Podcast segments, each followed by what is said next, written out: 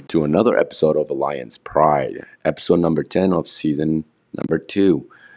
Uh, if you would ask me this six months ago that I was going to come back and do this, uh, I would probably be saying, I don't know. But the fact that I've been doing this and with everything that's been going on this year of 2020, uh, this needed to happen. This is something that actually um, needed to happen in terms of like the people that I've been interviewing. I would say sitting down and having a sit down conversation with them and getting to know them and a little bit more into detail has been a pleasure. It's been an honor, and it's just I can't believe I'm doing it. And really, guys, and I, I hope that you guys are also having as much fun as I am. In today's episode, I get to sit down with my friend Carlos and uh, AKA Babalos. He's one a gr- well-known coach in the fitness industry, but he is just more than a coach, and that's what I've learned that today. And it's amazing uh, listening to him and, and, and based on his experiences and what he does outside the fitness world is just really uh, jaw dropping because I, I was not, I never really, you know, I never really got to know that side of him uh, until, you know, until that sit down. So I really hope that you guys uh, get the same feeling. You get to really know his resilience in terms of a lot of things that's been going on with a lot of changes, COVID, just really the systematic system, racism, and so on, and everything. So I really hope that you guys enjoy this episode. You get to learn something. If you guys have any questions on this, you are more than welcome to just email me at unleashfit at gmail.com and I will uh, send that over because we are going to be doing a Q&A, I would say probably towards the end of the season with all, all, and I mean all the season two guests. So I hope you guys enjoy it and I'll see you guys next week. What is up, you beautiful creatures? Thank you and welcome to another episode of Lions Pride. And today I have a special guest. Well, everybody's special in my in my podcast. I, I get to learn so so from so many people, so many coaches, uh, and actually I get to become a better coach because of that. Uh, one of the coaches that I met, and I literally I think we came up with the idea. I was like, let's do a podcast like six months ago, and uh, probably just, like like nine months ago. Nine months ago, it's like, yeah, yeah, I'll see you Monday. Yeah, and and it's just like scheduling part. And you know what? And I think that that's been the hardest part with uh, trainers, with coaches. You know, because you know my schedule is like, yeah, I'm open during like midday, and we're always busy at night. We're always busy in the morning because those are the times mm-hmm. that we mostly work. So it's it's really uh, interesting how much we we have to coordinate with time because it's uh, our schedule is very open right mm-hmm. because we have clientele in different hours in different places so it's been it's been a rough ride but once i have that yes i'm like okay We're i'll here. make it happen. so uh, my guest today is carlos davila. Am i saying that right? Davila? Yeah. davila? Okay so now but on your instagram you're known as babalos. Babalos. So is there a story behind it? Um, so Baba is essentially, uh, so I started my IG uh, essentially to like share stuff about my kids. Um, so Baba is just what my kids call me. It's sort of the Zulu South African version of dad. Oh, nice. Um, so because my original page was supposed to be for sharing before, you know, I became a fit pro or became a fit pro at the level that I'm a fit pro now, and it became part of my job to kind of be on social media. So that's where the Baba and the Los kind of came together, and it's kind of taking on a life of its own, which has been kind of interesting. Yeah, and it's and it's so interesting how we differentiate our names through Instagram. Like people mm-hmm. don't don't approach me I saying like, "Hey, what's up, Alejandro?" They're like either Lion or Unleash Fit. And I'm like, mm-hmm. "No, that's my that's my brand." But I get it. Like I, I get it. Like that's what we are known for uh, mm-hmm. in terms of like you know ID ourselves in uh, the social media, and they carry that away. Uh, it's something interesting that you just spoke about right now, and the idea of, of this podcast usually I bring people in. It is your first time here, so for the new listeners, uh, not new listeners, but listeners listening to you for the first time mm-hmm. um, tell me a little bit about yourself okay. really like where where all this began and really did you really want to become a trainer from the beginning mm-hmm. so so I've, I've been called verbose so i'm going to try to keep this as uh, as succinct as possible. So Carlos Davila um, was born in Puerto Rico, um, moved to New York when I was like four or five, lived in the Bronx um, for most of my childhood. Um, and then eventually like moved to Brooklyn, um, kind of went back and forth between Brooklyn and Harlem for a little while and have been in Brooklyn um, and Bushwick now for two years now. Started with fitness around undergrad, if I'm not mistaken. Um, and at first, it was it was essentially like for which I think for a lot of us, it, it starts off as a side hustle. It's the the it's, it's easy way to make money while I'm doing like my main gig, right? There are so many fit pros that I know that like fitness was sort of this side hustle that took on a life of its own. Um, so started my fitness career at New York Sports Club, which a lot of people have. Um, oh, yeah. Um, and Me. honestly have been in my oh, I'm gonna date myself in my damn near 20 years now in fitness has been through like every pause like the New York Sports Club, the corporate gyms, the the YMCA's, the the CrossFits, the the all of that. Um, and you know, luckily landed in one of the um, kind of higher tiered um, HIIT studios in the city fitting room. I've been there for five years. Um, but at the same time that I was doing all that uh, fitness stuff, I was also um, getting my degree in psychology. Um, and I always say forced because at the time that's what it felt like, but forced to teach um, because I'm a very and people that that are listening that know me are going to argue with me about this, but I'm a very introverted person. Even though I'm always in extroverted spaces, like I'm in front of a studio teaching 30, 40 people. I'm in front of a classroom teaching 50 people, but I still consider myself an introvert. And at that time, when I first started teaching, it was even worse. Um, but my advisor at the time, um, uh, rest in peace, um, she unfortunately passed away a couple of years ago. She saw something in me that I didn't know was there. So she literally forced me as part of like my uh, my apprenticeship with her at the time. She forced me to teach. She was like, "You're gonna go teach this class for me." Okay, cool. And I've been teaching ever since. Um, been an adjunct professor at John Jay for oh, I don't even know how long I've been there. Um, then you're a professor in John Jay. Yes, I've been there. I've been wow. an adjunct professor there. Yeah, for uh, like 15, 16 years at this point. Um, and then about five years ago, um, right around the time that I started working at Fitting Room, I also felt like there was there was a fitness part of me that was this huge part of my life. There was a psych professor part of me that was this huge part of my life, but they always felt separate, right? So then five years ago, I found out about sports psychology, which I knew about like briefly, but never really thought about it. So I'm looking for different different like things to teach because I was getting tired of teaching intro to psych. Mm-hmm. And I had an old colleague from actually one of the corporate gyms that I worked at, and this is how all of this stuff kind of comes together. She was at LIU. She was doing mm-hmm. a bunch of stuff, and their um, their health sciences program. She was like, "We have an opening for a sports psychology um, adjunct."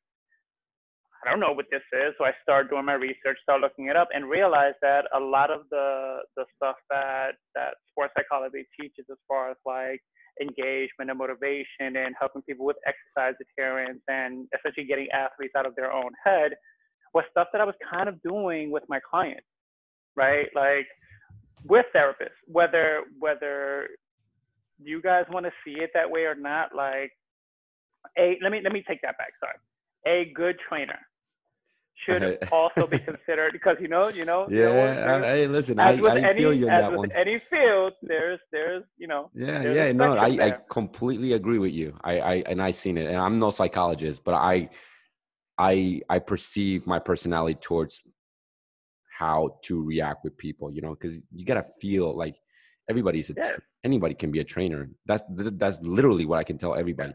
This is how you direct yourself towards people that is what's going to be attracted to you. So and understanding that like you can't like you can't be the same person right? Like i can't be there are certain clients that i'm like i know that you want me to yell at you. That's not my thing but i got you. That's what you need i got you. There are some people that I train that literally it is 85% us talking about their day while they're doing some stuff.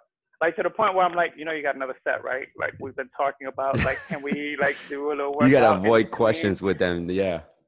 Yeah, so it's it's it's one of those things that I started to realize that I already I already had I already had the skill set because I was practicing it before I knew like the language of it or exactly how to how to kind of put it in a way that made sense with what I was saying in sports psychology. So got the job um, to teach sports psychology, um, and then actually because of my background, I was able to start teaching graduate courses, which for me felt like, am I supposed like am I supposed to even be here? Um, and then realized that like for me, I actually enjoy teaching graduate courses more because it's it's more of a genuine discourse. Like it's more fun for me when I'm not kind of spoon feeding you stuff, which you know most of the people that I taught in my undergrad classes were freshmen or incoming freshmen. So it was very I'm feeding you some stuff, but also I like that because I'm I'm at that age where I understand social media. I use social media for everything. I understand the iPhone kind of life, but I'm also old enough that I remember having to do this to make sure that you made a call, and God forbid that you miss it because you got to start. You have to do that whole thing again. Not having to actually like go to a library and like look through these cards to figure out where my book was, and like not just get it on my phone. So I kind of feel like I think the reason why, because there have been times where I've been really frustrated with teaching the freshmen because freshmen are freshmen. Right. But I think for me, I, I get more out of it because I feel like I can be I, I can be this guide almost. And I, I treat a lot of my freshman classes not just as a psychology class, but also as a this is how you should think about your college experience type of class. Whereas with the graduate courses, it's you should kind of know some of this stuff, so I can kind of play around with it a little bit more. And I, I almost have a little bit more fun because I can be a little bit more creative with how I engage in that particular space. So in those five or so years um, that I started diving into the world of sports psychology, I also started to and and it's not something that I hadn't noticed before, but I started to pay a little bit more attention, and part of it is due to um, someone that I started working with when I started at LIU, which is Dr. Alicia Carter. I started to realize that I was feeling something about the wellness space, and I didn't know what it was. Like something felt weird to me, right? Mm-hmm. And I start reading all this stuff about like microaggressions and safe spaces, right? um, within the, the sports psychology literature and, and started to do my own research and did a bunch of focus groups and, and panel discussions and actually have it's funny because as i'm talking to you i'm looking up and i see the book that i have a chapter in which is funny because i was about to say that um, you know i got asked to par- uh, be a part of this uh, book on feminist applied sports psychology and did a chapter on that talking about wow. you know safe spaces and how um, when you look at say a CrossFit, which we know what's happening with that right now, oh, yeah. um, and even some HIIT spaces where that intersectionality of like race and gender, right? Because I was being very specific talking about like women of color. Um, right. You don't see a lot of women of color in those spaces, and it was trying to sort of unpack why. So that's that's been something that's been kind of in the back of my head, and I've been doing research about it. And it's so funny, you know, since I brought up the whole CrossFit thing how that all played out, right? Because go back to last week, that entire week, you know, you had a lot of people in the community like, all right, guys, like, it's been a couple of weeks now, like, CrossFit isn't saying anything. So at that point, it was about CrossFit not saying anything, CrossFit being silent, right? Then I want to say that that Saturday, so this mm-hmm. would have been last Saturday, um, someone had created this George Floyd workout which was a difficult, like really tough workout. Oh wait, um, it was um, like an 800 meter run and then 25 and 25 of a couple of movements with like burpees and stuff. It was it took me like almost an hour to finish it. It was it was a it was a tough workout. But as I'm doing the workout, I had a moment where I was thinking about about CrossFit as an entity because the workout was a very CrossFit kind of workout. And CrossFit, you know, I, I was going to post something about, you know, CrossFit is being quiet, but you know this is why i love crossfit because of this workout then as i'm running and doing the workout i thought about i was like this is not about CrossFit. Like, and I said I, I posted a video that Saturday just talking about how the workout made me feel, and also about how fitness uh, is bigger than this this title, you know, that Right. that we have for it. And I I jokingly kind of said like CrossFit is nothing but a fitness colonizer because all they're doing is taking all these d- different things that already existed Olympic lifting, strength training, HIIT training, gymnastics, endurance, all the other, all the stuff existed. They did an amazing job of bringing that all together and creatively combining them in a way that made sense. It was challenging, but at the end of the day, like this stuff already existed. And I said on that, like, this is about community. Like CrossFit has always been about community, right? And that's one of the reasons why, even from jump, right? Because I've had experiences with feeling like the other in CrossFit spaces for years. Mm. For when I was a part of CrossFit Harlem slash Afro Brutality, um, when I was at other gyms, I've always felt, even when I travel, I'm usually the only person of color that's in a box. But it didn't matter. Like it was something that I didn't really notice till maybe after the workout because I've never and let me I'm I'm very selective with my words so making sure that when I say never I mean never. Um but I've never in a workout because I have another example that does it that doesn't fall into the more general category of being in CrossFit spaces. But I've never in a workout been like, oh, it's racist as fucking here, right? Because that same person that you're like competing against in that workout, if you beat them, you are right there next to that person, pushing them along. You're not sitting there like, yeah, I got you, bitch. Like Right. you're you're pushing that person, right? And Yeah. for me, experiencing that early on, I was like, you know what, this is and it's funny, my boy Finn said this um, a couple of weeks ago. It was like this wasn't about about politics. This wasn't about race issues, gender issues. It was about those five, those twelve, those fifteen mm-hmm. minutes that you're just pushing and and trying to to to beat everybody, but also supporting everybody. Like that for me was what cost it always was.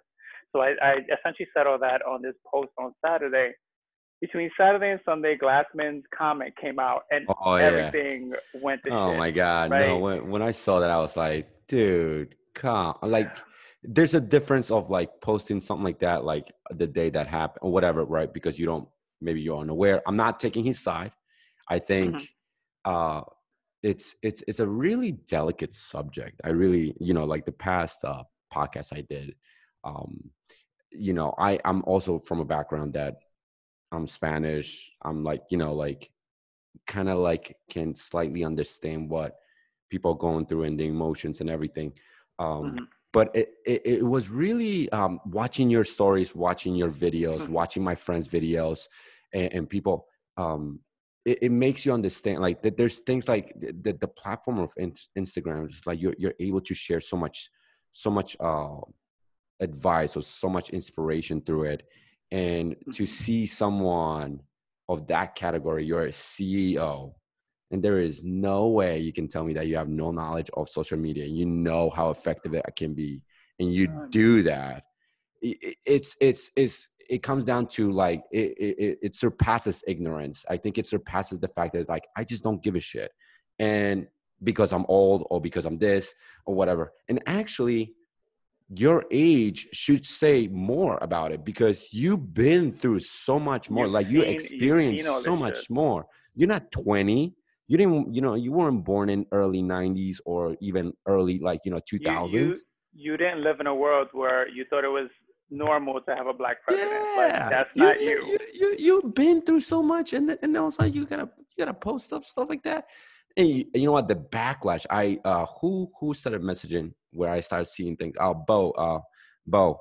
He started posting stuff Mhm. and i was like what? What about crossfit? And then i started looking at a crossfit. I was like oh this is gonna get dirty real fast and then oh, i got, see and it got so dirty because then I think it wasn't just that that initial the the Floyd 19 thing that he said, but then it was this like rush of like all these affiliate owners or people that were associated with CrossFit that started sharing communications that were happening between Greg and them.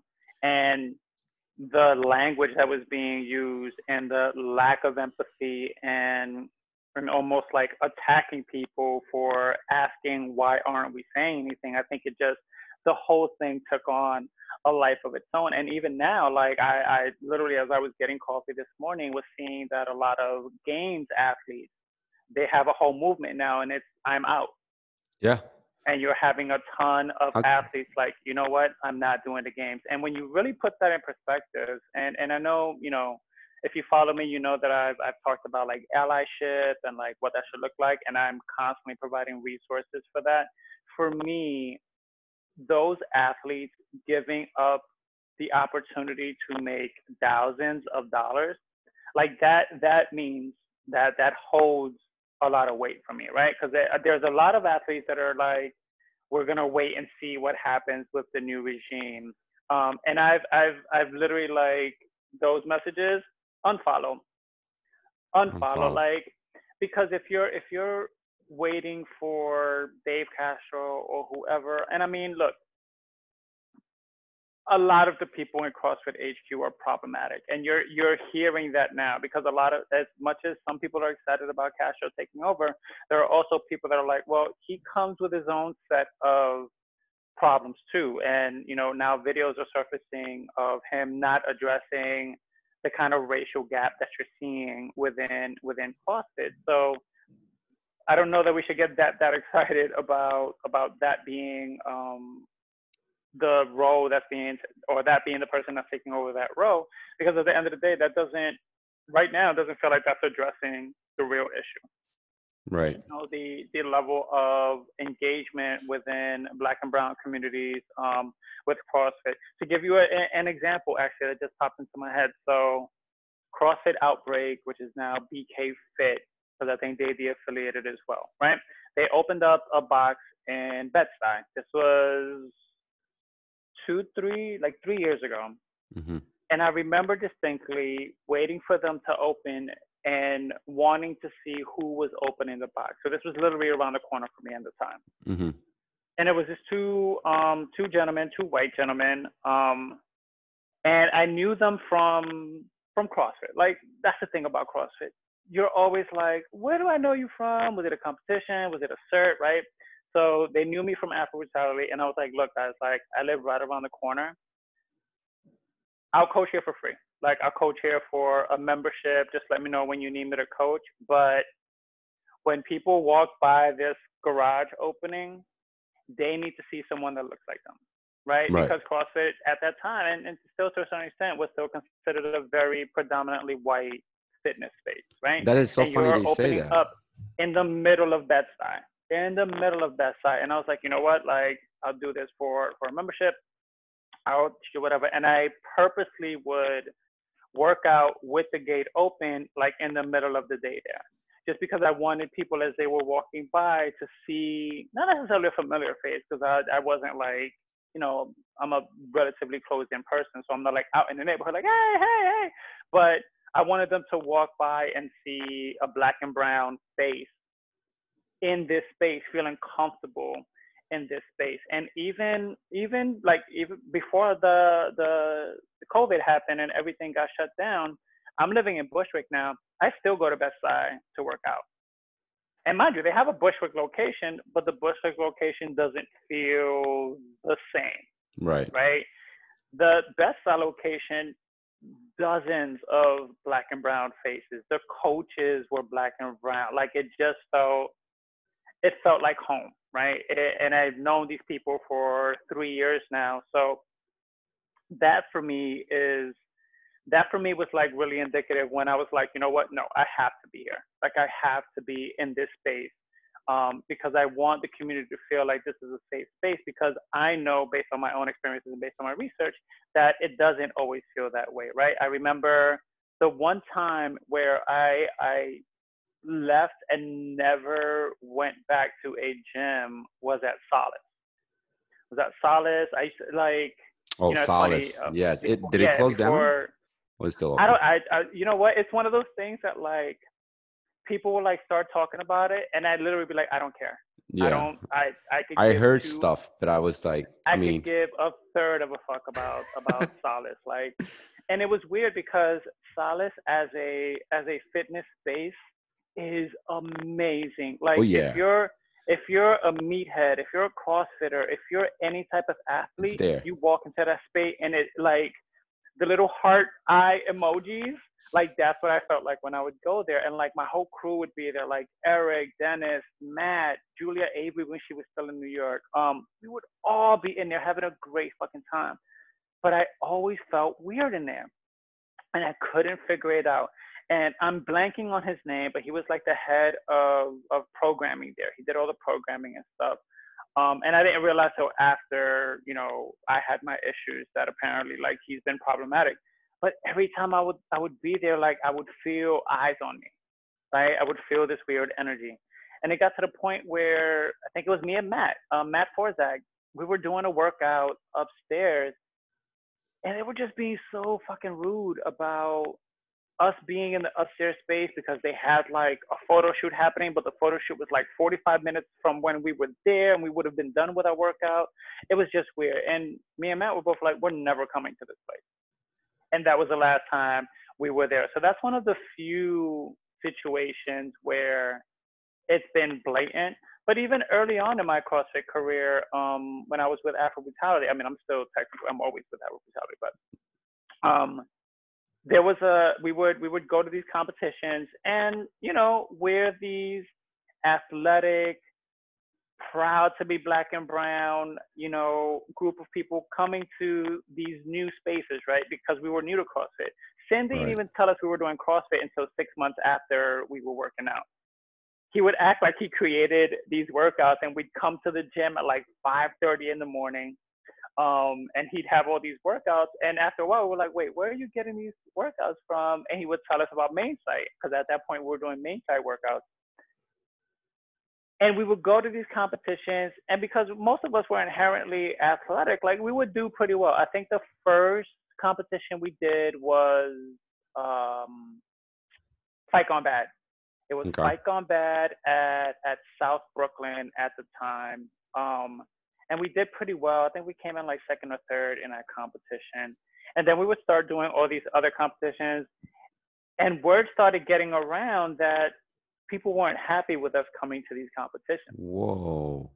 right? Word got around that it was like, oh fuck, here's the Afro people again, right? Because we started to get cool with all these people at these competitions, right? And you would see people at a competition, and you know, it'd be the the kind of fun shit talking before the competition. Once the competition started, you know, everything got serious. But as soon as it was done, everybody was cool. I remember going up to to regionals in um in Albany as a team. That was like a fitness like picnic, right? Because you'd have the competition and then literally everybody be like catching up from like the last competition you saw them, right? So all of these things created this this amazing space, but there was always that feeling in the back of my head that like it doesn't always feel like this is this is really for us. Like we're in the space, um, but a lot of of concerns or issues within Black and Brown communities, like CrossFit, never really spent any sort of time addressing, and because they didn't have to. Like they were good. They got the Reebok sponsorship. They got Rogue. They have all this, right? So they, I guess, they felt they didn't have to engage in the community. Now the community is is crying out, and now all these sponsors are leaving because they realize that your your stance isn't really for this group of people. And not even that. I really think think about it, it never really has been. and it's not smart to stay. I wouldn't as as a business. I wouldn't. I wouldn't even. No, there's you're you're you're you're destroying your own legacy if you stay. And and th- that's the thing with companies when they make mistakes like that. It's really hard to come back and be like, hey, you This know what? You made a age- mistake. This You you made a mistake. It's of that. okay. No, it's like mist. You literally so to piggyback that I never was a CrossFit. I actually destroyed my shoulder when I thought that I was a CrossFitter. and um and I learned my lesson that obviously because I have a bodybuilding background. So for me was more of like I go to the gym, lift heavy weights, go home. Look Mhm. jacked, that's it. Right. So like I grew up in the 80s that way. You know, Arnold, you know, bodybuilding was like my thing. And when CrossFit started, uh, I was in New York Sports Club people would talk about CrossFits, the WODs, workout, uh, you know, workouts of days and everything. I still really wasn't really prepared for it. And now, mm. when you're a train, so there's a difference of being a coach and just being like a person that goes to the gym. You do your workout, Absolutely. you do you, you do your own thing. You want to be a bodybuilder, be a bodybuilder. You want to be, you know, CrossFit, be a CrossFit. You can do whatever you want. When you're a trainer, uh, you technically have to have a, a, little bit of knowledge of every single phase. I'm not saying to become a ma- you become a master of something, right? Mm-hmm. Like for me, it's strength and conditioning, but I know a little bit of CrossFit. I know like the science behind it, and the, the reason is that is because you can't just be close-minded in that in that field. Uh, you have to be able to it's like having a it's like having a doctor like a doctor's not they, they, mm-hmm. they have a little bit of knowledge of everything but they're known for something else so exactly. uh, as i was growing up and uh, really kind of like introducing my own self into the fitness industry because it was because it was something that i didn't want to do like i didn't want to just become a coach i was like i wasn't having that mentality of like, yeah, let me study psychology or let me study this. I was just more like, I just want to get paid and I just want my free membership, you know? Mm-hmm. And and that's about it. Having that mentality made me very close minded. So I had a coach who got his first certification of CrossFit. He was Spanish. His name is George. I don't know if you ever met. He's still in New Sports Club, I think. Which I'm like, wow. Uh, but and really, I got introduced. And my best friend Eric became a CrossFit also too and he he's dark skinned he's black he's you know like and and and for him to do and tell me like you should do it you should do it i was just never introduced and but he never pursued crossfit like the way even though he got his certification he just saw it as a as a as a platform or to to be able to have more clientele right because mm-hmm. uh, with the fitness industry sometimes when something becomes a trend people clients want to learn that. They want to be part of that. Mm-hmm. they want to so if you don't know anything about it you kind of like are also losing clientele that way.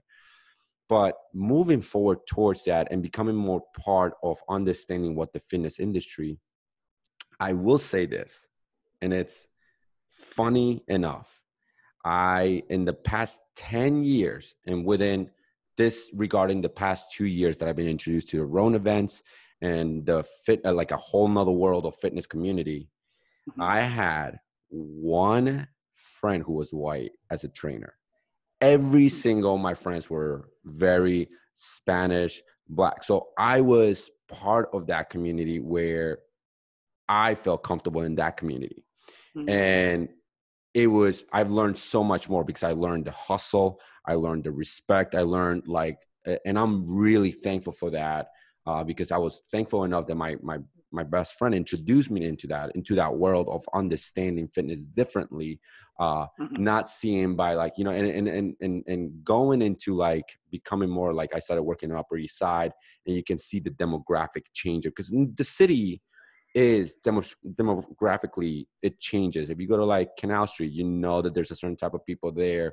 that you consistently see then you go to upper west side compared to the upper east side two there's different a, worlds. Not to cut you off, but there's a very interesting. If we really think about like New York as like a segregation segregationist, I don't know if that's how that word goes, but we're gonna go with it. like the fact that like when you say Upper East Side, we know exactly what what group of people you're talking yep. about, right? When we say like different neighborhoods, so like whenever I hear that, I'm always I'm always interested in like what those statistics actually look like and like where those pockets actually the mood are. changes. The mood changes. Oh absolutely I, I, uh, um, I, mean I, I went from like so i used to live in chelsea and uh, when i was living in chelsea i would go to upper east side and i felt uncomfortable.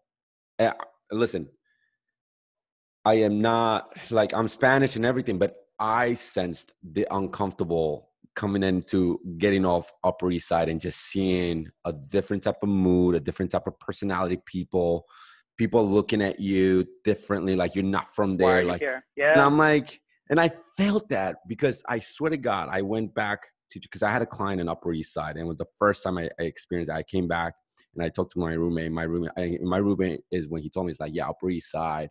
Upper East Side is like you're gonna feel that way, and it was like me in my first year living in the city where mm. I was mm. understanding that and it just feel awkward. I mean, this is my person. Obviously, I didn't go and be like, oh my God, I feel so awkward. But then I had another client on 116th Street, Upper East Side. Well, I think is it that Bronx, entering Bronx. I don't know, or so I don't know stuff like that. But 116th Street, huge difference. That's Harlem. That's technically Harlem. Like Harlem, right?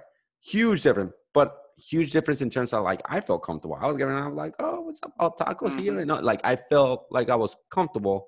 But then when I went to 86th Street, I'm like, I feel like the, I, yeah. I big like the huge elephant in the room, and um, and what I'm trying to say is like going back into your into your thing because you I feel like you use psychologies as a background like you study a little bit more like personalities you you, you can see and your expressions are more uh, based obviously on the background that you have and everything uh, compared mm-hmm. to like someone that doesn't have that like i don't like i don't think that way. Sometimes i'm just driven by emotions right? So sometimes it's a little bit different because um, you know sometimes we just don't know how to control that. We don't know how to control the, the, the, environment itself and that's a huge part of psychology of understanding and really listening and really really dissecting what's going on in order for you to be able to be like okay so this is what's going on and um, having what's been going on with CrossFit and, and everything, and seeing the fitness industry change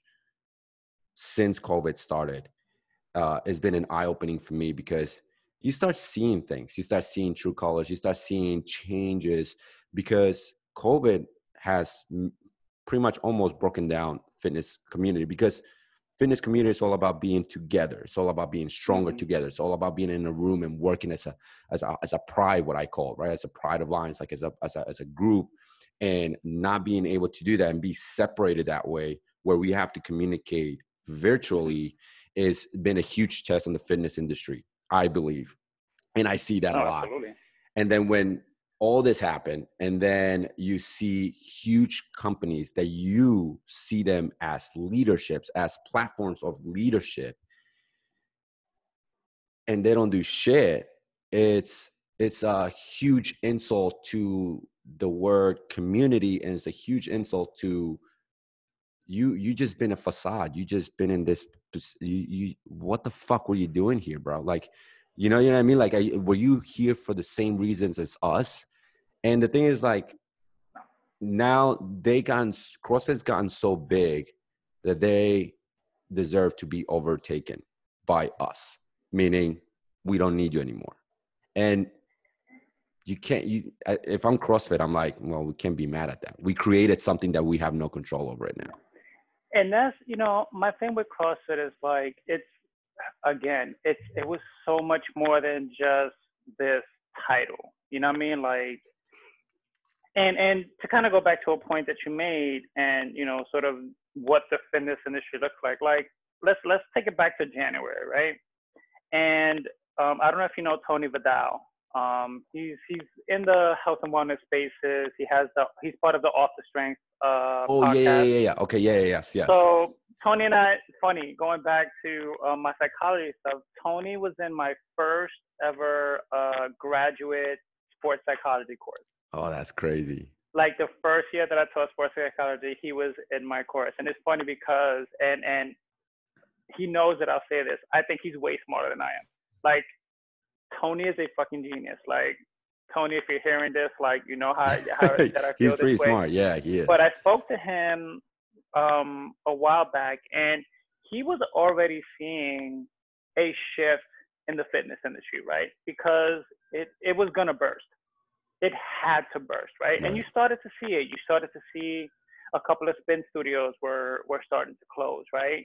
Because it was just too saturated, right? Same thing was going to start to happen with other spaces because it was just like, take Flatiron, for example, which is where I mostly work at in Fit Room in like a eight block radius, there's at minimum 20 fitness spots. That's right? insane. 20 though. different 20. There's literally a Soul Cycle on 19th and a Soul Cycle on 17th. One's on this side of Fifth Avenue, one's on this side of Fifth Avenue. They're literally two blocks away from each other, right? And then you have like five other like spin studios in the area, right?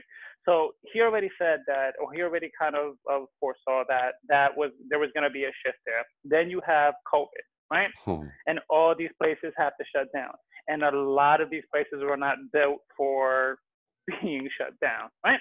Then we start to pivot towards this digital platform, and some places were able to do it quickly. Some places it took a little bit longer to kind of get it figured out, and they're starting to catch up now, right? That has a huge impact on on the fitness industry, right? You had to furlough some people, you had to let some people go because it made more sense so that they can get unemployment. All of these things are happening within the fitness industry. Then you have the BLM movement starting to pick up, right? Because literally, what was it, like three weeks? Where it was like Ahmaud, Breonna, and then Yeah. George. Like I can't believe that, man. It's just we I just still had it believe it. We still had to process one thing. We're still talking about run for Ahmaud when Breonna gets shot, right? Then we're like, you Oh know, my say her name. We haven't gotten over that. And literally, I feel like it was in the same week when Breonna happened and George Floyd happened. I think it was, four days later. I close. think. It I was think it was yeah, it was close, right? Dude, So but now that, we have- how crazy we that? have that huge movement and we also get to the point where now we're like we're, we're talking about allies and we're talking about responsibility and we're we're in a space now because we're in quarantine we're a lot more aware of what's going on and everybody and their little cousin is on social media now now everyone's on social media asking why is no one saying anything why are these big corporations not saying anything and then fitness professionals are starting to speak up and say, why isn't the fitness industry talking about this more, right?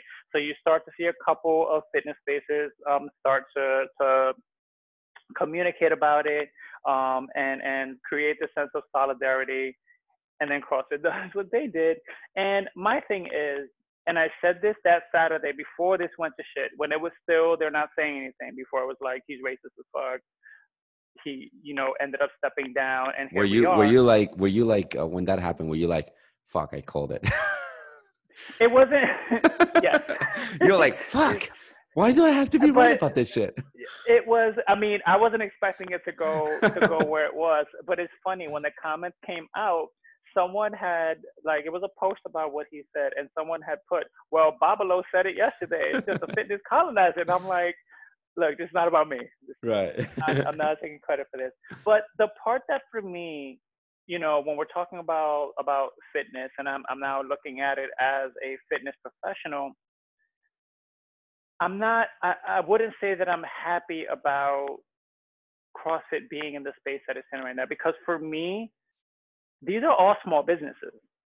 Every box is its own little small business, right? That had this tether to this big corporation, right? It had the name, right? So whenever you you go into a town, you type in CrossFit, you get every CrossFit within, you know, whatever space.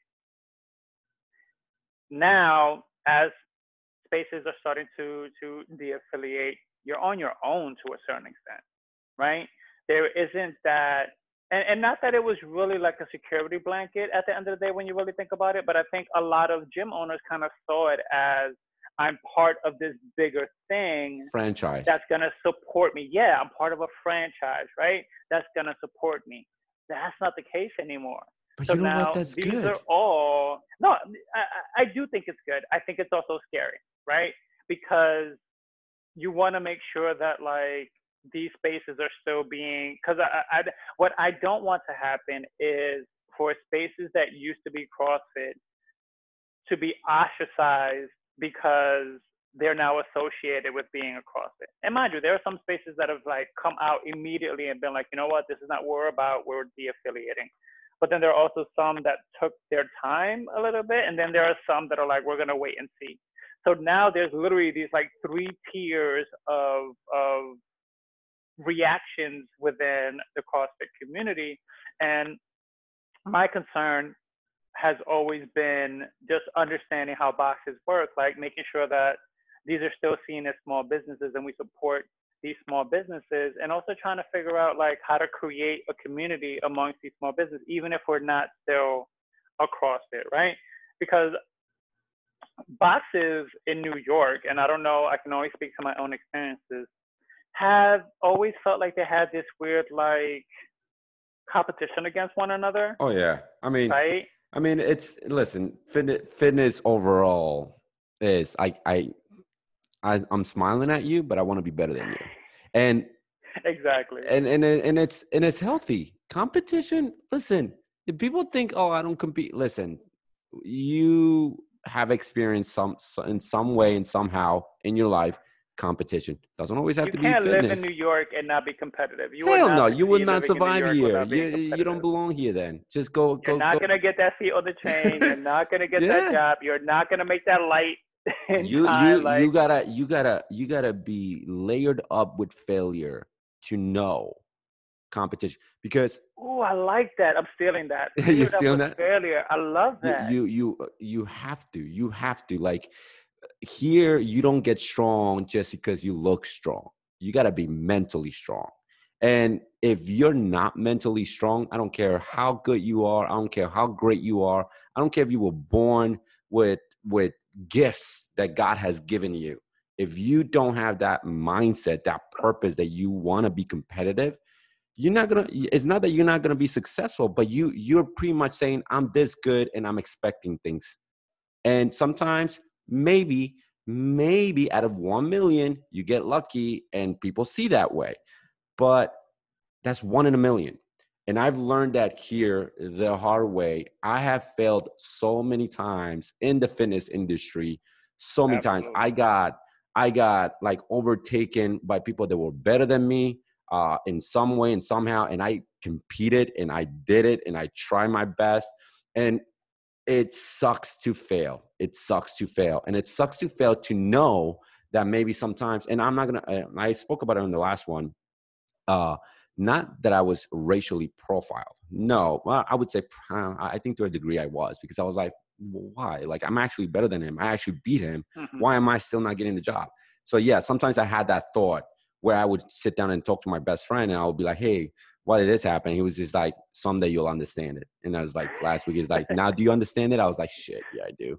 So, mm-hmm. but the thing is that I've failed so many times. And I think seeing the evolution of fitness, because I started when Equinox and uh, York Sports Club and Health and Racquet were around. And that was 10 years mm. ago. Fuck, Barry's, health and racquet. Yeah, health Holy and racquet. Shit. You like that used and, to be like the yeah the top three tier team. Uh, uh, and you know, as a bodybuilder, I also had the Steel Gym in Chelsea, and mm. um, Barry's boot camp, first one that opened was in Chelsea. The very first one that opened, and I went for an interview, and I met the owner. I don't remember his name, but very nice guy but the first thing he asked me is like, "What's your playlist?" I was like, "Well, I have heavy metal. I have this. I have, obviously, I'm a bodybuilder. I'm like, you know, I'm not gonna give you."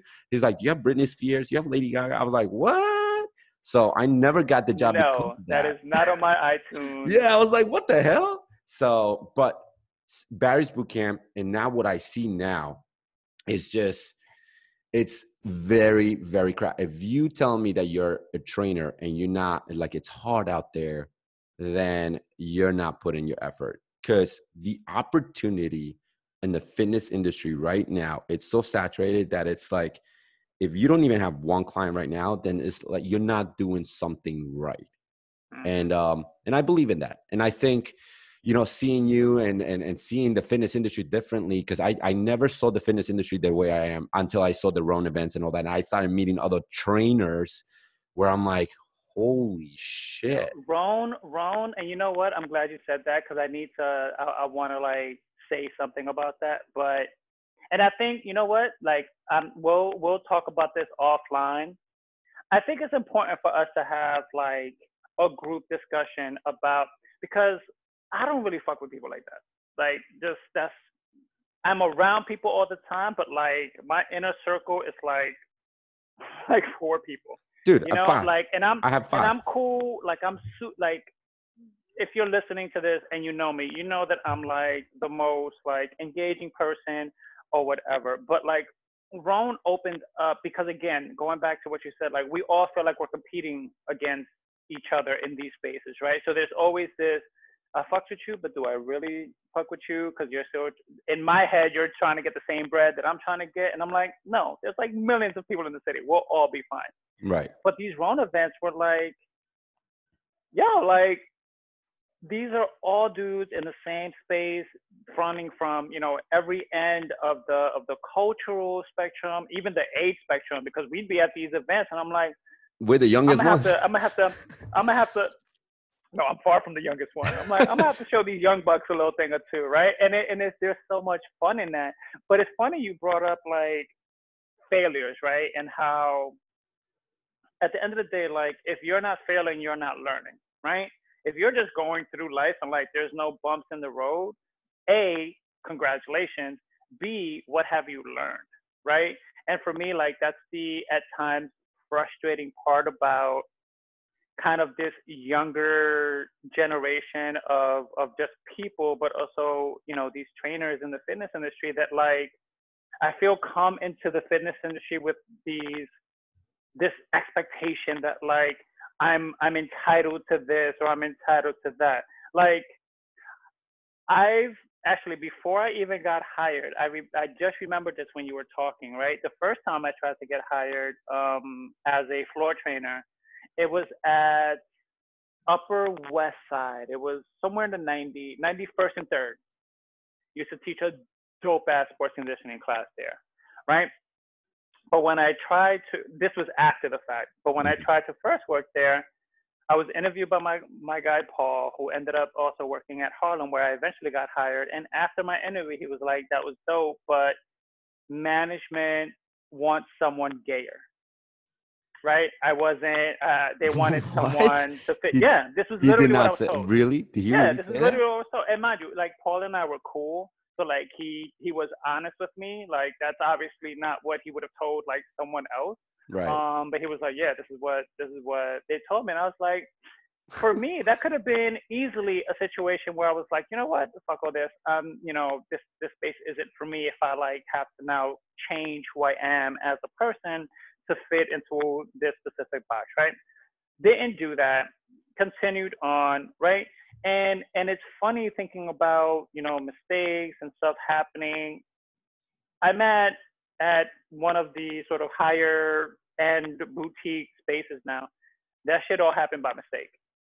Me being at Fhitting Room wasn't something that like was this plan or was whatever. At the time, I was at the YMCA. The title that I had on the YMCA was great. My ability to fulfill that role was not mm-hmm. um, because it's a nonprofit. Like there's a lot more restrictions. Um, and I was also kind of caught in the middle of this power struggle between my not even immediate supervisor. We kind of had the same title, but my director had left, so she was vying for his position and was using me as sort of the well, I'm gonna jump on him to show that I'm management and I'm all this. And I'm like, I'm doing my job. Just because I'm right. not doing it the way you think I should be doing it this is how this is the only way that I can do my job because I wouldn't be in the office for half the day because I'm scouting. I'm trying to get people to come teach at this fucking YMCA. Like I'm not gonna be sitting in the office all day. That's not my role, and that wasn't what I I wouldn't have taken on that role if that's what my role was gonna be, right? So we're going back and forth. We're going back and forth, and I'm at that time trying to figure out how to get out of there, right? I decided to take a kettlebell certification on their dime, which was great. I meet um, Diane Tumis, who's at Twerp, if I'm not mistaken now, and she used yeah. to be an instructor at Fhitting Room. So we get to talking. There was another uh, person there that knew me and knew my classes. So we all kind of made this little group at this uh, kettlebell certification. And we're talking, and she brings up Eric. Come on, Eric Salvador? He's where? I, I just saw his poster at New York Sports Club. They're still using posters of him at New York Sports Club. She's like, no, he's doing this own thing. I didn't even know I had Eric's number on my phone. I'm leaving the cert. I literally remember crossing the West Side Highway, leaving the cert at Chelsea Piers. I get a text from Eric. My dude, I started this thing. When I was starting it, like I completely forgot about you. I apologize, but like you'd be perfect for this. Came in, interviewed, demoed, got the job, right? All that shit was by mistake, right? If I don't take that cert that weekend, if I if I don't kind of open up and allow myself to be social at that. So like all these things that like didn't need to happen and I end up in this really dope space. So like you you gotta go through those through those because now I appreciate being in that space coming from the struggle at New York Sports Club and seeing how much of a shit show that was. For me, all of that forced me to be a better instructor, a better trainer, um, a better uh, exerciser, right? Because if your if your platform is changing, then you want to make sure that you're keeping up with that exposure, right? So it's not right. I'm not just in a space now, like even the social media thing. I then realized that like, oh shit, like I actually have to use my social media for work. Right. Like my my not that my bonus was predicated on on my social media presence, but my social media presence is, and that's what what fitness is. Yours like, is powerful right now. Factor, yeah, like it's a factor in. Thank you for that. It's a factor when when you're in the fitness industry now, right? And this it also can have a negative impact because you have some people that are just using social media for the whole. I'm not gonna get into the influencer shit because you know how I feel about it. Um, get a, get a twenty percent off. oh that's what I God. say. This it's a it's a whole nother that's a whole nother podcast. Oh, dude, um, it's it's yeah, man, it's like crazy like you're not you're not you're not going to come into the space and and immediately be successful and and in my opinion you shouldn't like this is fitness is a is a space where you you have to figure out your niche right? You have to figure out your your voice within that space and what you want to be. And because there are so many different options now right you gotta you gotta play around with those options and realize that you know what maybe i'm not built to be a pilates instructor. Let me try some boot camp stuff. Or maybe i'm not built for boot camp that's taking up too much energy. Let me try some like meditation or some yoga or some animal like there's so many different spaces right? You have to fuck up to figure out what that space is going to be. Like even me going a Fhitting Room that wasn't an easy transition right? Because i'm used to being the main person on the mic right now I have to share the mic. And it's not just sharing the mic, it's sharing the space, it's sharing the energy, it's sharing the engagement, right? And luckily, I think because of my psychology background, like I was able to kind of not reinvent, but like tweak who I was as as an instructor to fit this space, right? And then you also, because I'm not only teaching with one other instructor, so now I have to be a slightly different instructor with slightly different people. You're always going to get lows, but there are times where you're going to get like good cop lows, depending on who I'm teaching with. There's going to be bad cop lows, depending on who I'm teaching with, right? When I teach, I used to teach, I don't know when we're going to teach again, but when I used to teach Friday mornings with Farouk, it was like the, the, the energetic kid and the grumpy old man, right? And right. that was our vibe, right? When I started teaching Thursday nights with um, Pierre, who I used to teach with Dory. So me and Dory's dynamic is you've met Dory. Like we're very like we're right, both yeah, pretty much the same yeah. person. So we're just going back and forth. Pierre came in. He's a younger dude. He's a yeah, you know, dancey kind of dude, which I love him for. But I changed my entire playlist knowing that I was teaching with him because I knew that if I play this song, if I play that song, he's going to feel comfortable. He's going to get into his comfort zone, right? Yeah. And we're good, right? And those are like when we're talking about being in the fitness industry, like it's a lot more than what you see in those 50 minutes, right? It's it's the music that we're playing, it's the programming, it's the understanding that understanding how to read the room. There are times where I've switched up my playlist mid class because I'm like, you know what, I've this is not hitting to yeah, this is not hitting the way I wanted it to. Let me switch this up. You can right? sense it and, though. You can say you gotta you gotta know how to sense it. That it, it, yeah, it's, uh, it's it, that's when you know your coaching skills are pretty up there. When you when you can sense the room and know, okay, this is and also understanding like what what music is going to what music is going to elicit elicit the response that I'm looking for, right? If I'm doing like a strength block, I'm not going to play like bombs over Baghdad because I want you to go slow, right? right. I'm not going to play some like do do do do if I'm trying to have you go you slow. Gotta, you but then if we're doing one. the end of class, then I know that oh we're we're all slowing down. We'll all have our hands on our. We still got two minutes left. All right, let's put on some bombs over Baghdad and get that energy back up. So understanding little stuff like that that I think not enough people outside of the fitness industry understand the amount of work that goes into looking at a program and literally i remember when when i first started training at new york sports club and i started doing my sports conditioning classes dude and i had to find these old notebooks i would literally have my program written and have a song for each part of my program, or two to three songs, depending on how long it was, right next to my list of movements.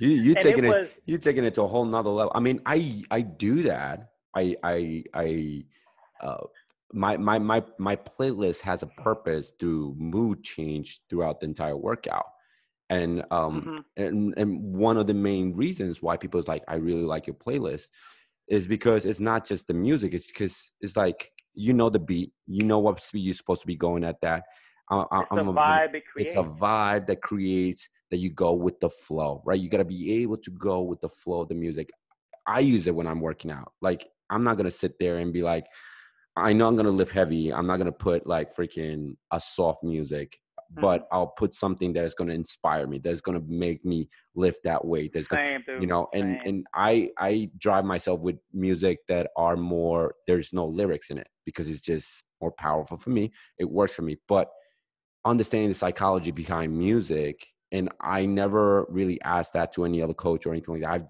I I developed it on my own, mm-hmm. um, mm-hmm. and and it's funny that you saying it that way i used to do like i used to drive myself i wouldn't go to the to the point that i would like this music is for this but i'll know what music for a finisher i'll know like what music mm-hmm. that is going to be for this and and literally i already knew to the point that it was organically it would just happen but mm-hmm. a lot of coaches you didn't see that you didn't see that and i taken hundreds of classes now and i can tell you right now i was like yeah you're a good coach but the playlist and even though it is a very little thing, it's, for a lot of people, so it's very powerful, man. It's so big, man. And I mean, me personally, like, I I can't, I don't function well without music. Like, I oh, 100%. have one, two, three. I have like four different variations of headphones. I have these. I have the in-ear ones. I even have the Bose glasses, which are amazing. Really? Oh, oh yeah. They're like these glasses yeah, that yeah, like yeah. have the speakers right here, so it goes directly. Love them, love them to death, right? Because for me, like music plays such a big part in my life in general. So my appreciation for music is much higher, and the impact that it has on me emotionally is much higher. I remember when I demoed for Fhitting Room, right? Because at the time I'm like, I want to play some ratchet stuff, but I don't want to get in trouble if they're like, we don't, we don't want to hear that language or whatever. So I played all instrumentals because again, I have a ton of instrumentals. And after my demo, somebody was like, "Why were you playing instrumentals?" I was like, because uh, I didn't want it to be like an issue if like certain lyrics were on. And they were like, "Nah, like play what you want. Like yes, don't be egregious and like have it be like." F this, F that, fuck, F fuck, this, F this. Yeah, yeah like you're like, oh, it's inspirational. Like you know, I have to have some edited Lil Wayne songs, you know, because he he can go to some weird places sometimes. But it's it's always interesting to me, like when when I'm in a fitness space and the music doesn't match the vibe that you're trying to create. I've actually had uh, some CrossFitters who I used to teach certain block of classes, um, and that got switched and whenever I see them, they're like, uh, when are you going to start teaching these blocks again? And it was again because of, uh, yes, part of it is because they like me as a person. They like how I engage. But it's also That's like a bonus though that they like one your music of the big, too. One of the big things that they would say is, "We love your music," yeah. right? And I like I don't think people understand. Like, yeah, that was a, a very early on in my career. Like being that specific was was overkill. No, no, not overkill. I think it it it's what I needed to do to feel comfortable with music. It was your routine, dude. Like, yeah. don't ever like no. If people see like they're they're like, listen, this is what makes me satisfied with what I want to do, and this is how I want to direct. If it's not affecting you, no, it's not overkill. Like, I actually respect things like that because that's part of who you have become. Mm-hmm. So, like, but you, you know, the funny thing is, I would teach like the sports and conditioning classes, and I I was big on like I would get like a sample of a like a dope hip hop song, right? I would get the sample, play the sample first, and then play the actual song. And I have like whole playlists like that, right? Because you hear the sample and you're like, oh, this is about to be. Then you're like, wait, what the fuck is this? And then the song hits, right? And it would literally be. And Chris Allen, if you're hearing this, love you, bruh. My boy Chris Allen would take class and he'd be the one who'd like catch what I was doing, right? And literally, we'd be like in the middle of some sprints, and he'd stop and be like, and just give me that head nod. And literally, the half an hour it took for me to create that list was for Dude, that head nod. Like, was for that acknowledgement of the amount of time and effort that I put into curating this experience, which is what a good instructor does. Like, it's not just the workout, it's not just the words that you're using, it's not just the music choices, it's that entire 50 minutes or 30 minutes of, of an experience. And if you're not leaving that space feeling like you just had an experience, you're not going to pay 30, 40, 50 dollars to be in that space again. Yeah. And you know what? I actually I was going to say so I don't know if you can read that. So I, I usually put my affirmation words there. So it says there lead without title. So I, am huge on that. Nice. Um and, and and the reason I, I say that to a lot of people is because I mean, piggybacking to everything that you have said, like in things like, oh, you know, I needed to fuck up in a lot of things and all that. And and uh, a quick story, my grandfather used to tell me is like, uh, you you never fail, you learn. And exactly. um, you know, obviously when when I was 10 years old when he told me that. I was still crying. I was like, fuck that. I'm still failing. I, I failed. He's like, no, you got to learn. but um, getting, uh, and my grandfather to me till this day is like, I think uh, the pillar compared with my grandmother of the person I have become because of that, the mentality that I've created. Same with my grandmother.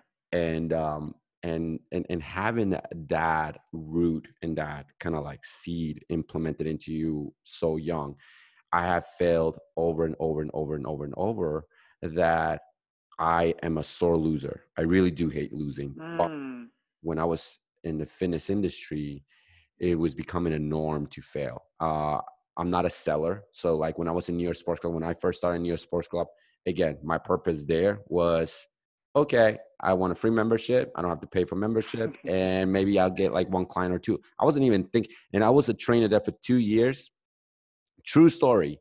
No certification. No certification. And and my my and at that that, that time, um, I I'm not gonna say his name, but he, like my manager there was the coolest guy. He was like, listen, he's like the first time I had a client, he's like he's he's like, listen, you don't have a certification, but I'll give you this opportunity. You fuck up, you're done. And I was mm-hmm. like, oh my god. So I can't fuck he up. allowed me, he allowed me to have that first client. And then from there, I walked, when I left New York Sports, I had like 20, 22 clients. And all of them I had no certification with. And uh, the thing is that what I'm saying with that is, I was introduced in the fitness industry by force. I was becoming a father, mm. and I was like, I need to make some money. I need some you know i'm a bartender. And the similarity between a bartender and a fitness instructor is one thing that you said in the beginning of the podcast is that you have to be all over the place. You can't change your uh, you can't be just that one person for for mm-hmm. everybody.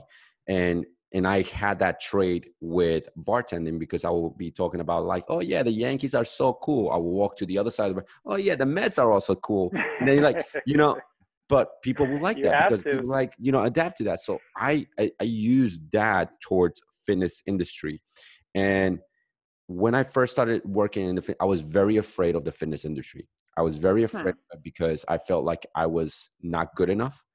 I felt like it where like there were so many other trainers that were better than me. I didn't have a certification. So like my my personal view of myself was not positive. I didn't see myself as a great coach.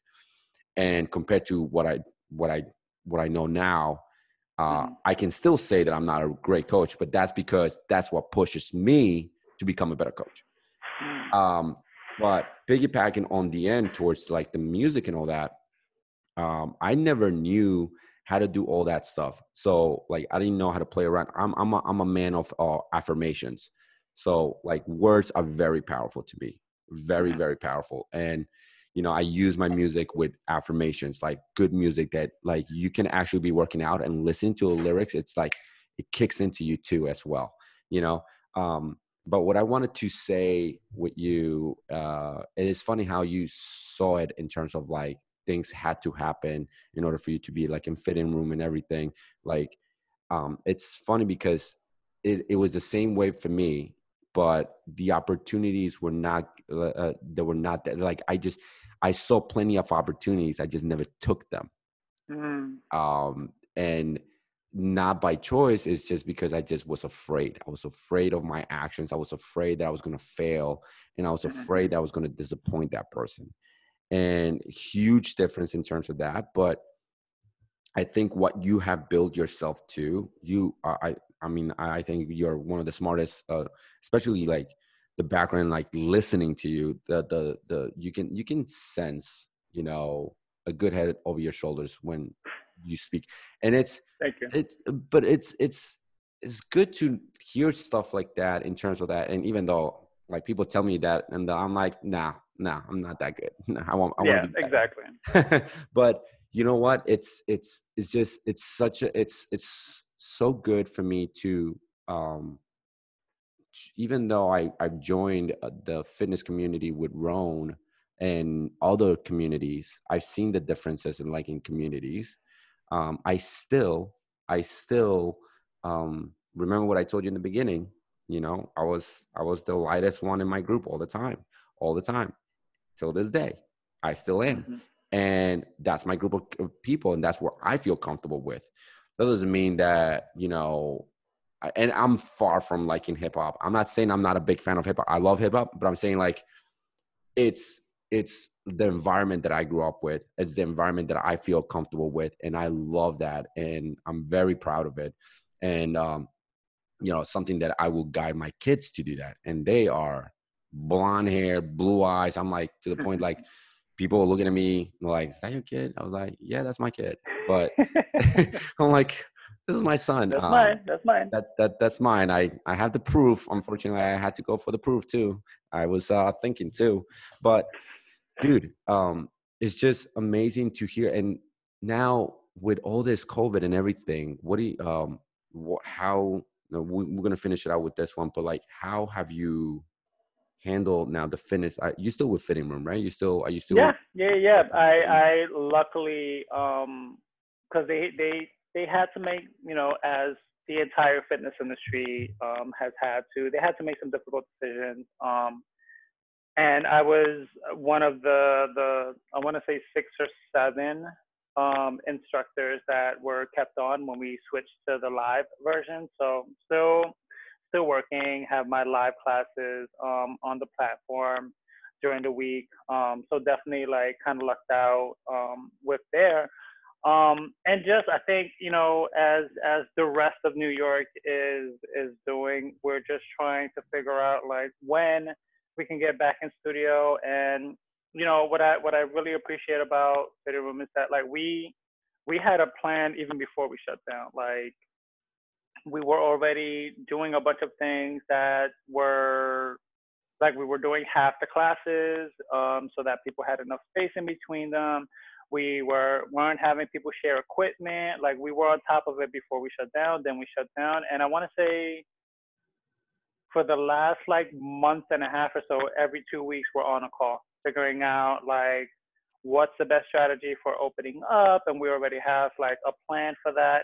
Um, so for for the most part, um, again, very lucky to be in a space that was able to pivot um, into this very different kind of, of fitness dynamic um, relatively well. For me, it's been it's been an interesting process because I I don't like necessarily being behind the camera, even though I'm starting to get used to it a little bit more. Like even with my own like videos that I've been, um, you know, more like BLM focused stuff. You're kind of natural anyway. You're like you have that. I wouldn't uh, go.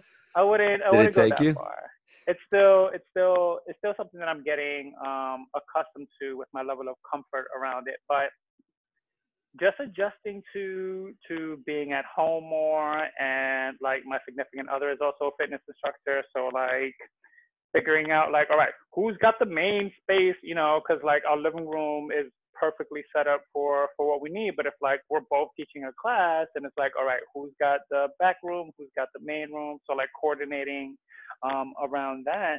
But I mean, out outside of that, like I've I've been okay. Like outside of all the other stuff that's happening in the world, Yeah. like I think as far as the because and thank look, who knew that Zoom would be the lifesaver that it is, right? Before before COVID hit, I still get to engage, right? Because my classes are on Zoom, so I'm still interacting. I'm still like all the the the positive parts of like engagement that you would normally get in a Fhitting Room class. Like we can still kind of do that through Zoom. Like I'll literally, you know, stuff that we used to do on the whiteboard. I actually think I have one. Hold on.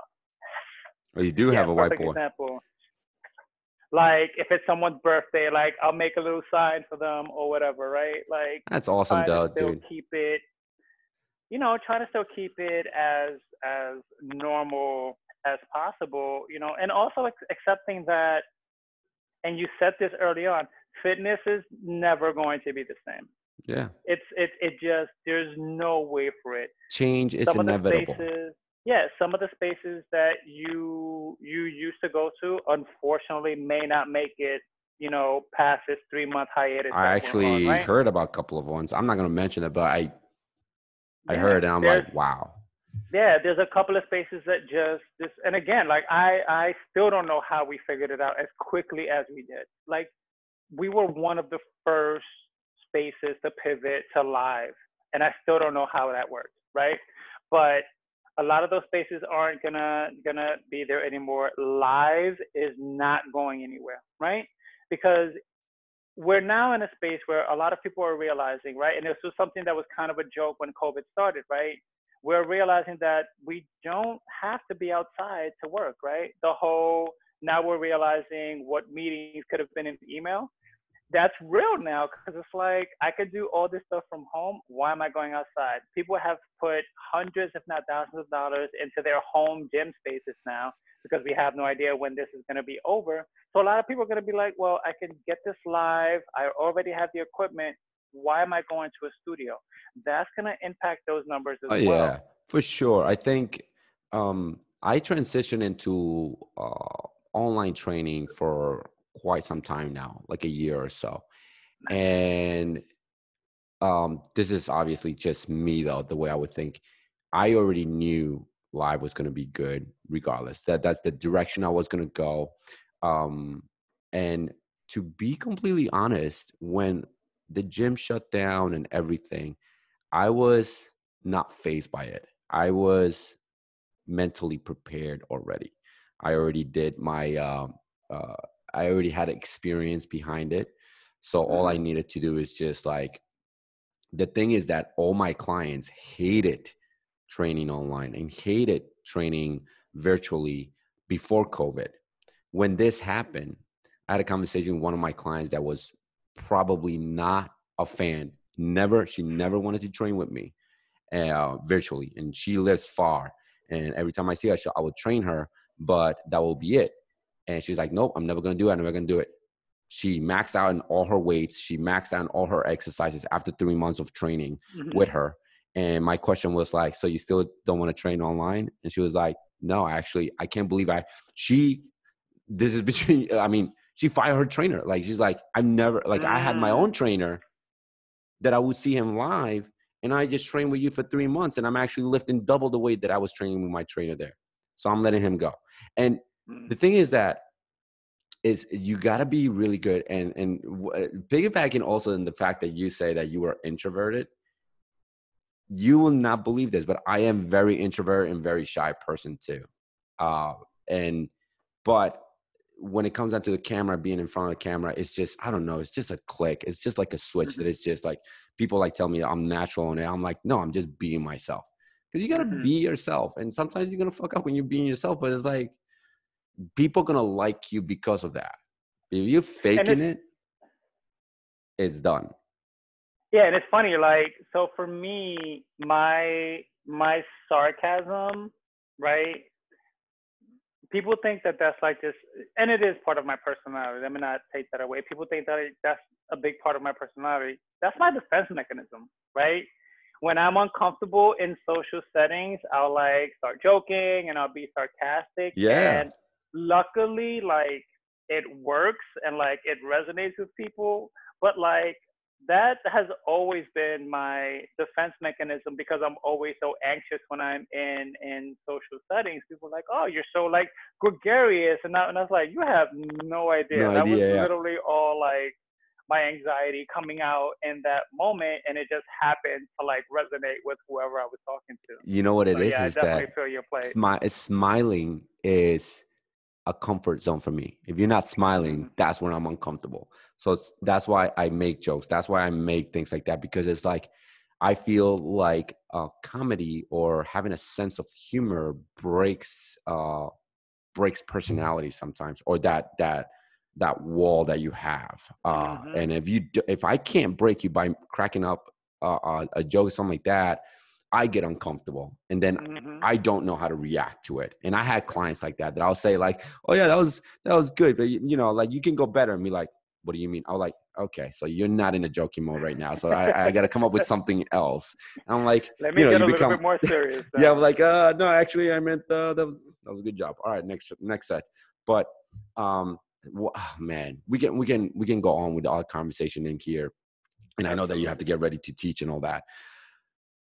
One thing that I that I drive through everybody, and I'm gonna see next one I'm gonna have the Fhitting Room X group like including Matt Forzak because that's my that's my boy right there. He he was uh, me in my Matt season Forzak. one, and uh, we talk a lot because he's the one and I will call him out. He would steal some of my songs on my plays, like, yo, bro, this is good music. And every time I'm like, yep, yep, yep. Um, but yeah, in terms of music, that's how we became friends because of music. Um, but every single guest that is their first time in my podcast, Mhm. I ask them one question. And uh, usually I ask them in the beginning, like before the recording, but one word that defines you, that be, that creates your character, and why. Hmm. Um. One word. And it, it- Um.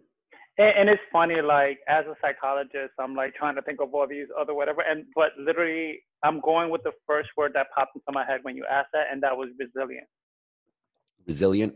resilient. Yeah, I think, you know, growing up in the Bronx, you know, in the 80s, remembering my mother and my stepfather telling me that I was either going to get locked up or, um, you know, worse than that because of like the group of friends that I grew um, up around with.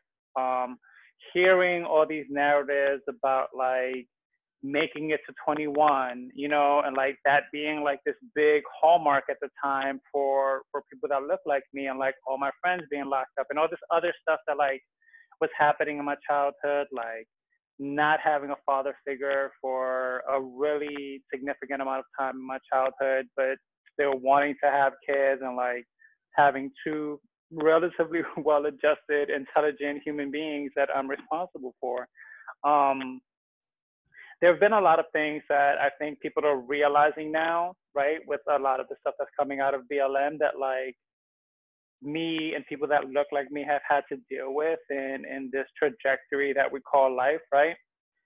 The fact that I'm still here, the fact that I'm still trying to create a positive space for not just myself, but for others, the fact that you know, even though, you know, I'm divorced, like I still play a very significant role in in my son's lives. Um, I I started to go to therapy many years ago because I realized that there were a lot of things that I that I wasn't dealing with from like my childhood and all these experiences. So all that to say, like, there's a lot of different points in my life where I could have given up. I could have kind of gone with whatever role I felt like society had ascribed for me. And and in each one of those situations, for whatever reason, I was like, no, like I'm not I'm not gonna let things that that society has dictated I should be doing impact who I am as a person, how I see myself, how I see myself within that space. So for me, resilient would definitely be the the the word that I would use because there have been so many times in my life where things have happened that I could have just shut down and yeah. stopped and like kind of almost left my my progress and my development stay there. But I was like, no, like continue to push, continue to engage. Like now, you know, starting to to focus a little bit more on diversity and inclusion stuff, which I have for the last couple of years. Like, and just figuring out new spaces to to engage and and be a part of. Um, so yeah, I would I would say resilient is is the word that kind of pops into mind. Um, did you ever meet your dad, by the way? No.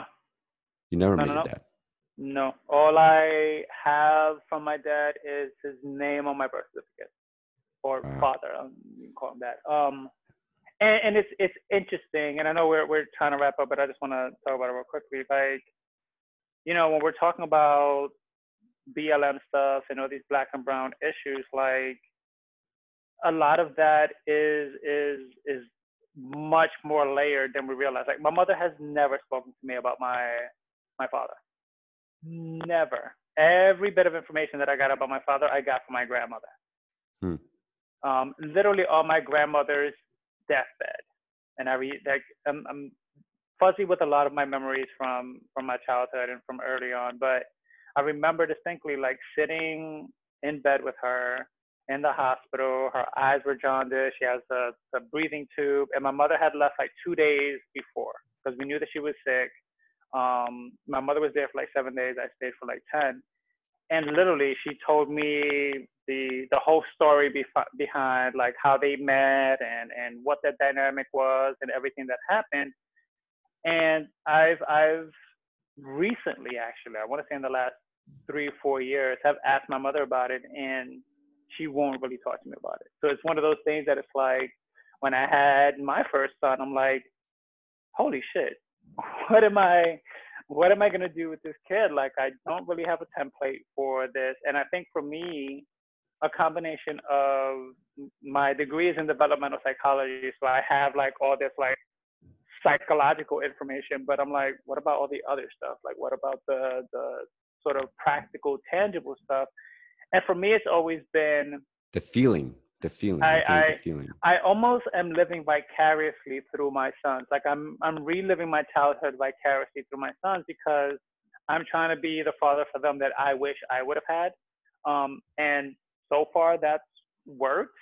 Um, but yeah, never never met him. Um, just just know his name. Um, and I've, it's funny. I've had this conversation with multiple people. You know, like, well, do you want to like try and find them? And uh, there's a part of me that does, and there's a part of me that that at this point it's like I don't I don't know that I do. I don't know that that I want to.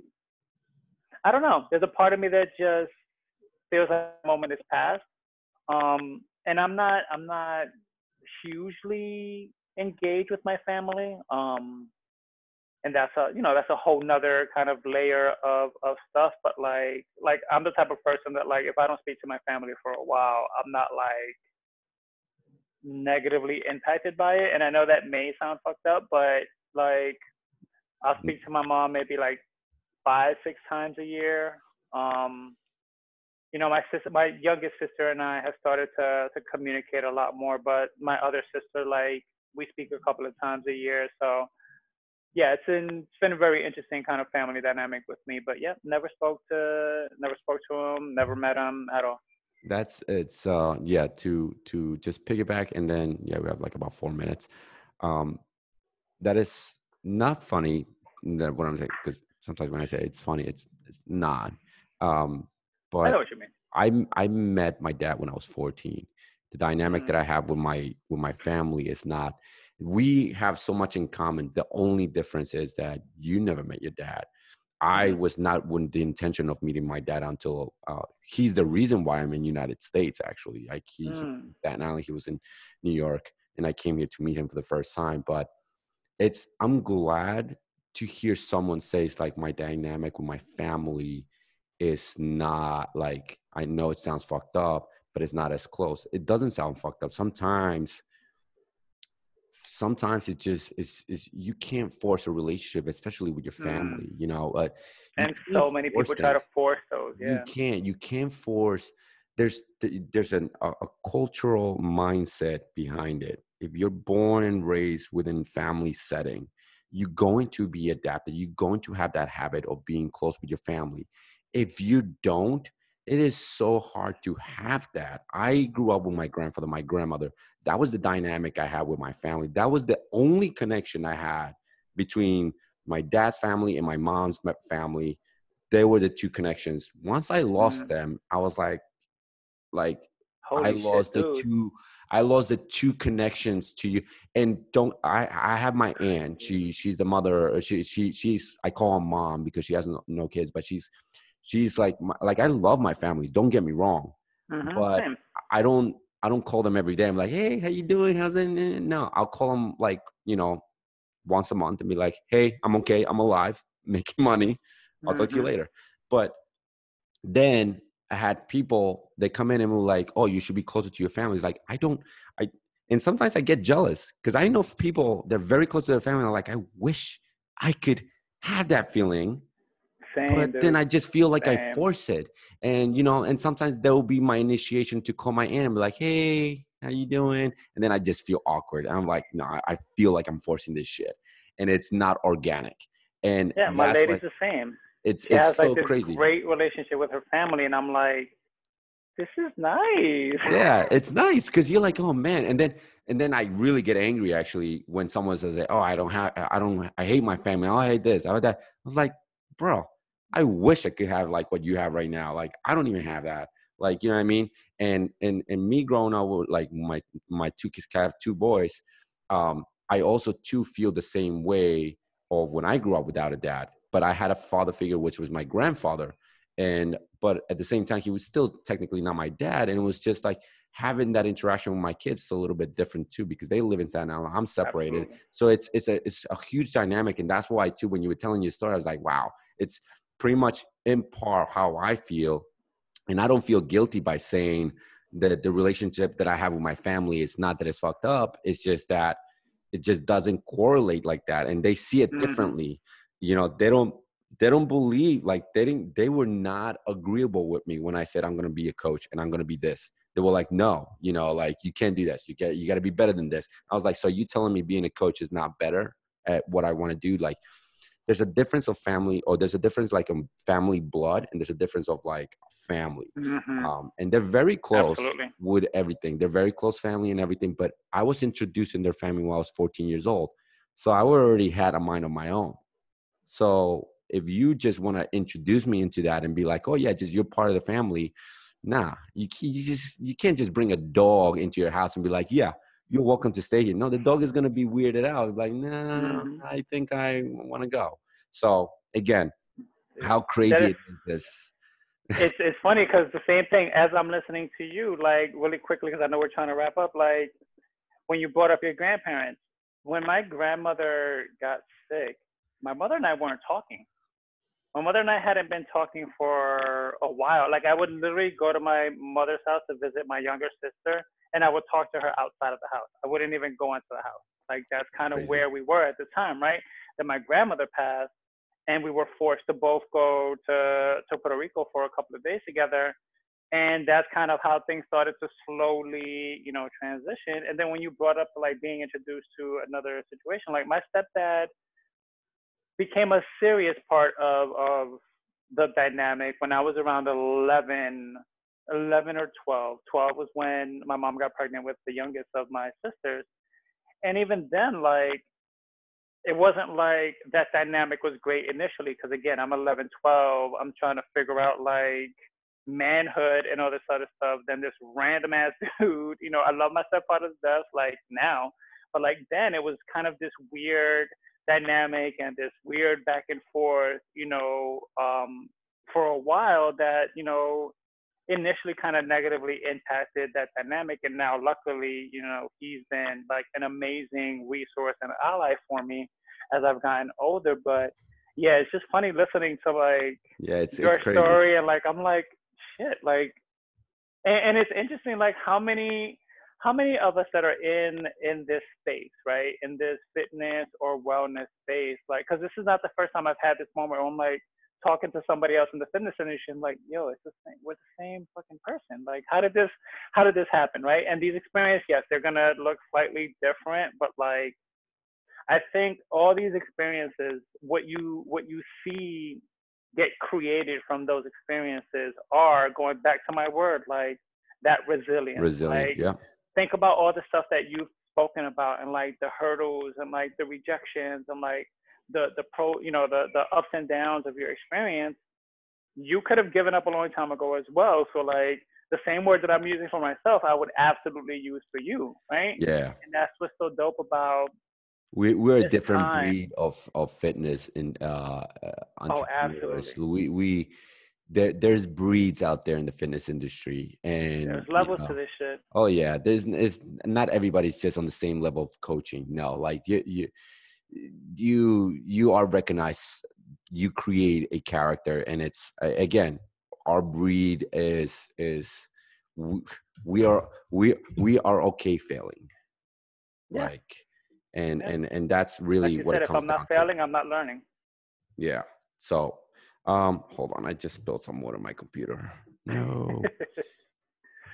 Um, with that said, uh, what I did wanted to say is thank you for coming to my podcast and allowing me to uh, be able to uh, kind of like sit down and have a conversation with you. Mhm. And um, oh my god, sorry. I'm like I'm hoping. Um, so yeah, so thank you so much, my man. And we you. you're definitely gonna be back again. Uh, we're gonna do a I would love to. Q&A towards uh, towards the end of the the, the season.